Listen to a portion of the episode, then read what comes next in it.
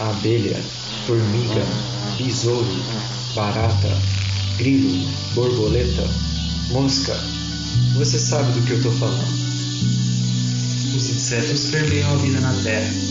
O que você sabe sobre eles? Eu sou o Caio. E eu sou o Pedro. Você está escutando o zumbido do mosquito, o canto da cigarra, a pulga atrás da orelha. Você está escutando Bug Bites, o seu podcast sobre insetos.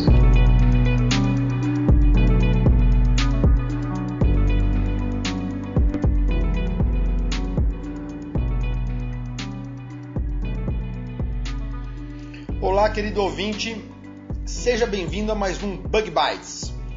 Falando diretamente da Toca do Besouro Studios, aqui é o Gus e hoje nós vamos falar sobre arte.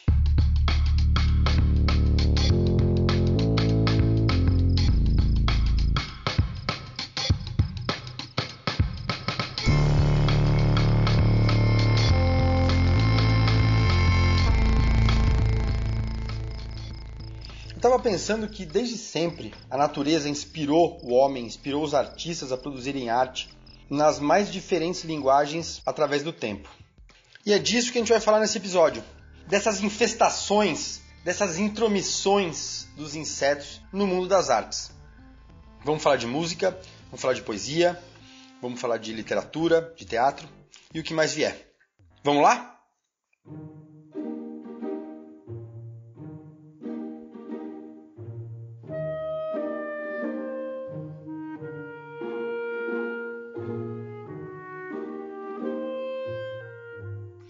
Um gafanhoto fossilizado num quadro de Van Gogh.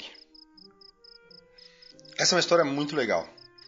Em 2017, no Nelson Atkins Museum of Art, nos Estados Unidos, em Kansas City, pesquisadores encontraram um gafanhoto preso à tinta de um dos quadros do Van Gogh, um quadro que eles têm lá, chamado As Oliveiras.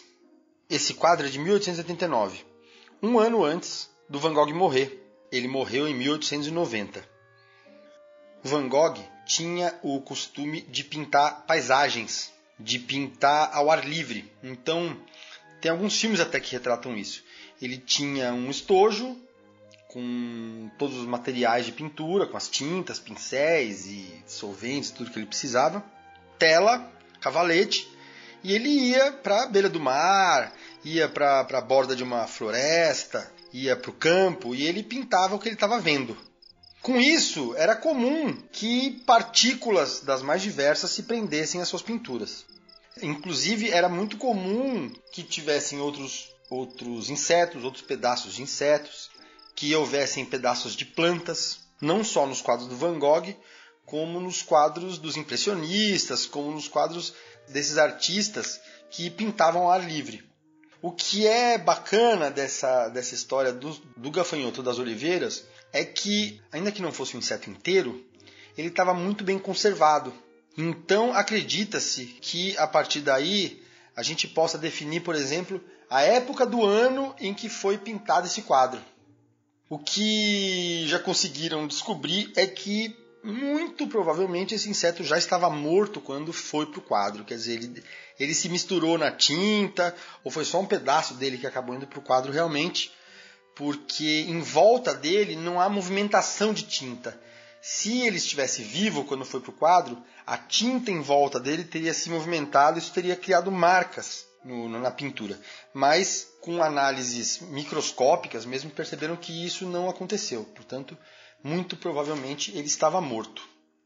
E uma coisa interessante é que é bem possível que o Van Gogh tenha pintado esse quadro quando já estava internado em um hospício em Saint-Rémy-de-Provence. Era nessa época que ele produziu alguns quadros importantes da carreira dele e que ele, inclusive, arrancou uma das orelhas. Acho engraçado que o gafanhoto, ainda que ele tenha morrido para estar lá no quadro, ele, sem querer, acabou ganhando a imortalidade no mundo da arte.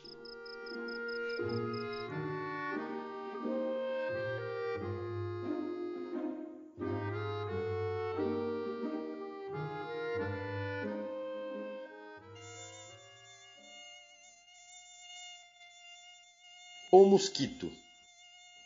O mundo é tão esquisito tem mosquito. Por que eu, mosquito? Por que eu e você?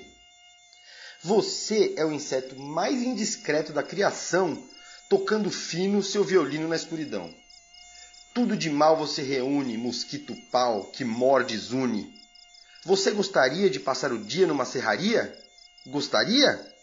Pois você parece uma serraria. Vinícius de Moraes.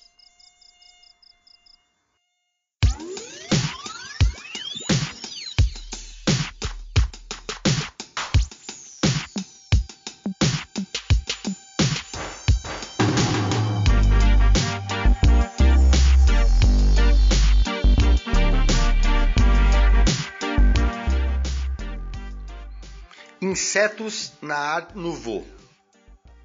Art Nouveau é um estilo de arte muito popular ali no final do século XIX e no começo do século XX, entre 1890 e 1920 principalmente. Ela tem muita relevância tanto na arquitetura quanto nas artes aplicadas à indústria. Então, a partir do estilo da Art Nouveau, se criavam muitos objetos de uso funcional, mesclando aí um pouco a arte com o design.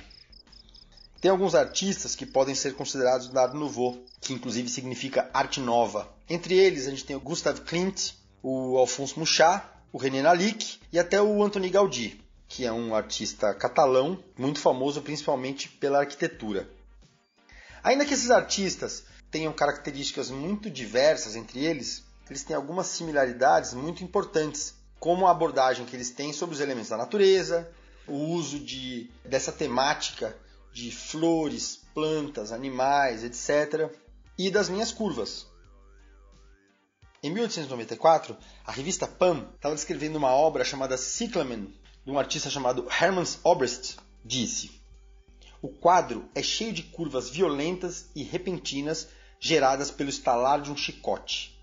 Era muito comum usar esse termo chicote, por conta de como as linhas curvas apareciam na obra e como eram suas volutas, como era o seu ritmo. Tá, mas onde entram os insetos nessa história? Aí que tá. Assim como outros animais, eles serviram bastante de modelo para artistas da Art Nouveau. Principalmente as abelhas e mariposas, os gafanhotos e grilos, as abelhas e as libélulas foram muito representados nesse período. Não é incomum você encontrar pequenos insetos e aracnídeos, por exemplo, compondo pôsteres e obras de arte desse período. Mas eu acho que é na joalheria que os insetos vêm com toda a força da Art Nouveau, principalmente com o René Lalique.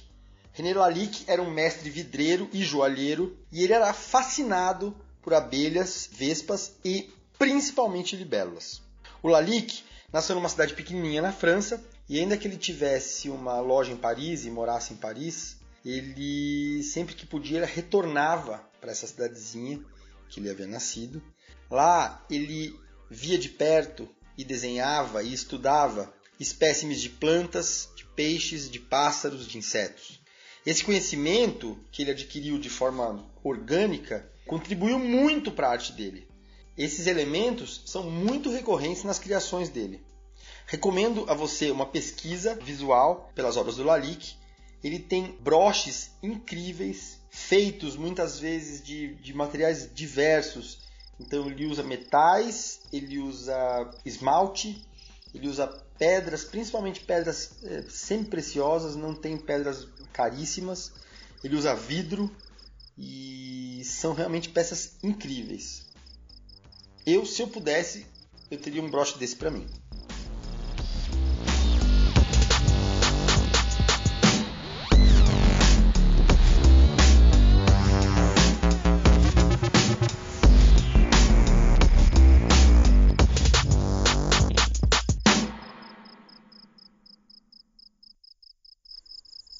Inseto. Um inseto é mais complexo que um poema. Não tem autor. Move-o uma obscura energia.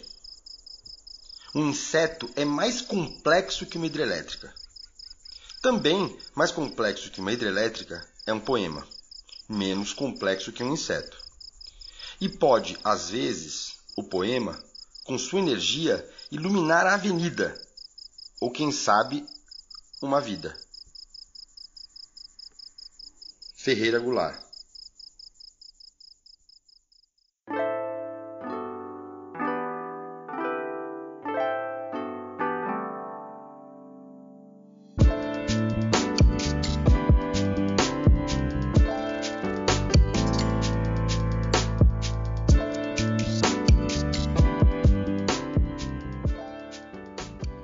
Asas de Besouro e o Vestido de Ellen Terry.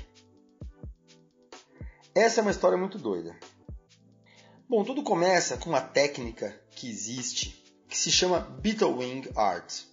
Basicamente, essa técnica usa os élitros de besouros metálicos e iridescentes para compor peças de arte ou artesanato.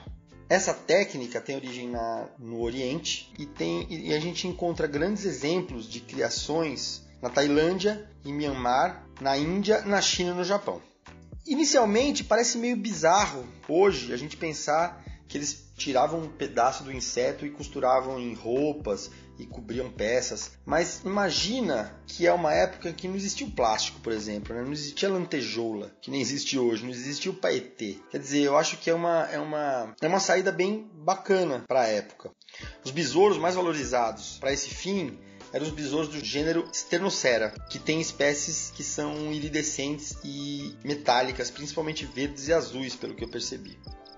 Então, nessa técnica, eles usavam esses élitros, essas asas desses besouros, de diversas formas. Eles bordavam tecidos, eles incrustavam e aplicavam joias, eles colavam sobre superfícies, podendo tanto revestir uma peça quanto usar esse material como parte de uma pintura, por exemplo. O incrível é que essas peças têm uma boa durabilidade. Em alguns casos, as asas costuradas num tecido, por exemplo, se mantiveram inteiras até hoje e o tecido se desfez. Quer dizer, a asa foi muito mais resistente e mais durável que o próprio tecido. Algumas peças incríveis produzidas na Índia, por exemplo, no século XIX, resistiram à passagem do tempo e até hoje mantêm um brilho incrível e dizem que são peças lindas assim de se ver. Ah, uma coisa importante. Até onde eu pude perceber na minha pesquisa, normalmente os insetos não eram mortos para que tivessem as asas arrancadas. Os insetos eram capturados e só eram usadas as asas dos insetos que já tinham morrido naturalmente. Então, não matavam milhares de bichinhos para poder arrancar a asa. Eles recolhiam os insetos que já estavam mortos e usavam as asas dos insetos mortos. Achei legal isso, porque inicialmente pareceu meio mórbido para mim matar milhares de bichinhos para poder arrancar a asa dele e pôr numa roupa, por exemplo. E aí tem uma história muito interessante em cima dessa técnica, usando essa técnica. É o vestido de asa de besouro usado pela Ellen Terry em 1888 para interpretar a Lady Macbeth. Ellen Terry era uma atriz muito importante na época vitoriana, na Inglaterra. Ela ia interpretar, então, a Lady Macbeth na peça Macbeth, do Shakespeare. O vestido que ela usou foi muito importante, ficou muito importante porque ajudou muito no sucesso que a peça fez e no sucesso que a personagem fez. O vestido chamou muita atenção e dizem que havia mais comentários sobre o vestido do que sobre a própria peça. Um pintor que estava presente na estreia, chamado John Singer Sargent, ficou encantado com a aparência da Ellen Terry e pediu para ela ser modelo para um quadro dele.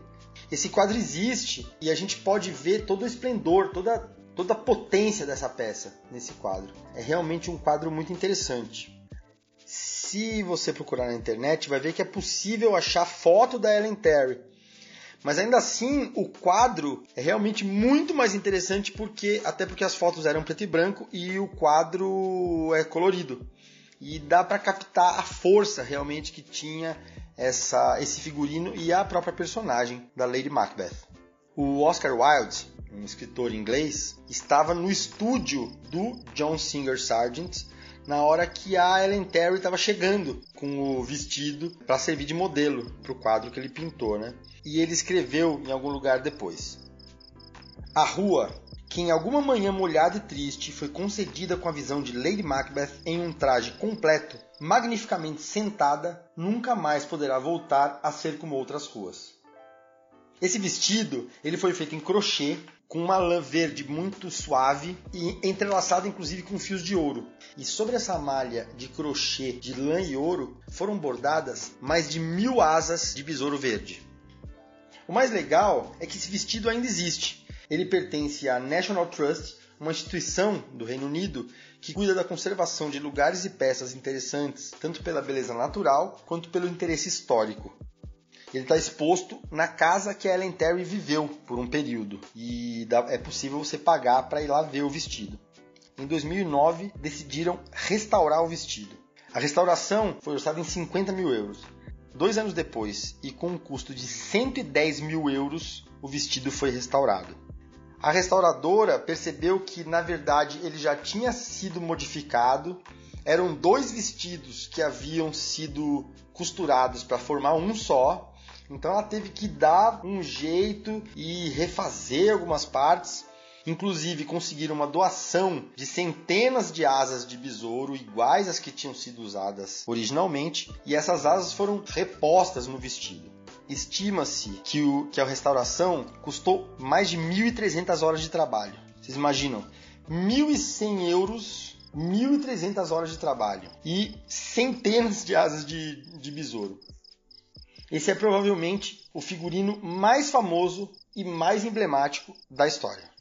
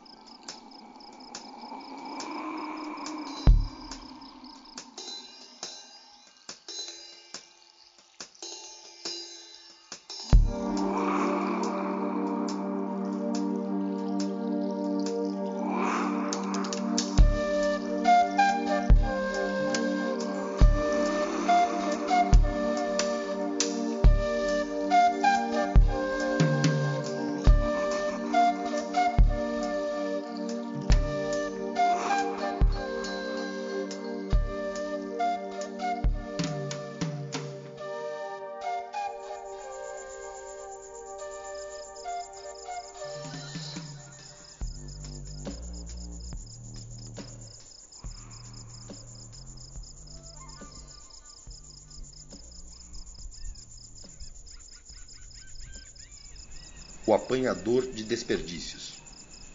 Uso a palavra para compor meus silêncios. Não gosto das palavras fatigadas de informar. Dou mais respeito às que vivem de barriga no chão, tipo água, pedra, sapo. Entendo bem o sotaque das águas. Dou respeito às coisas desimportantes e aos seres desimportantes. Prezo insetos mais que aviões. Prezo a velocidade das tartarugas mais que a dos mísseis. Tenho em mim um atraso de nascença. Eu fui aparelhado para gostar de passarinhos. Tenho abundância de ser feliz por isso. Meu quintal é maior do que o mundo. Sou um apanhador de desperdícios. Amo os restos como as boas moscas. Queria que a minha voz tivesse um formato de canto, porque eu não sou da informática. Eu sou da invencionática. Só uso a palavra para compor meus silêncios. Manuel de Barros.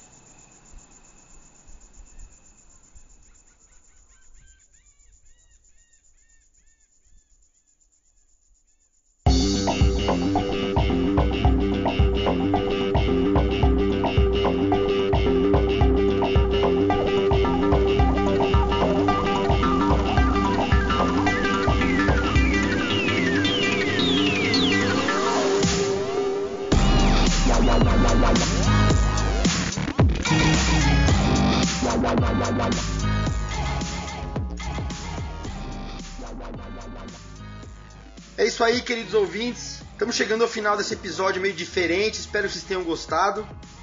Antes de ir embora, queria agradecer aos nossos padrinhos que nos ajudam a realizar esse podcast e trazer entretenimento e informação para todos vocês. Apoie o Bug Bites. Entra lá no bit.ly.com/apoiebb e tem todas as informações sobre como você pode apoiar a gente. E se quiser, manda um e-mail, manda um contato, que a gente gosta muito de ler, a gente se diverte bastante. Valeu, gente. Até a próxima.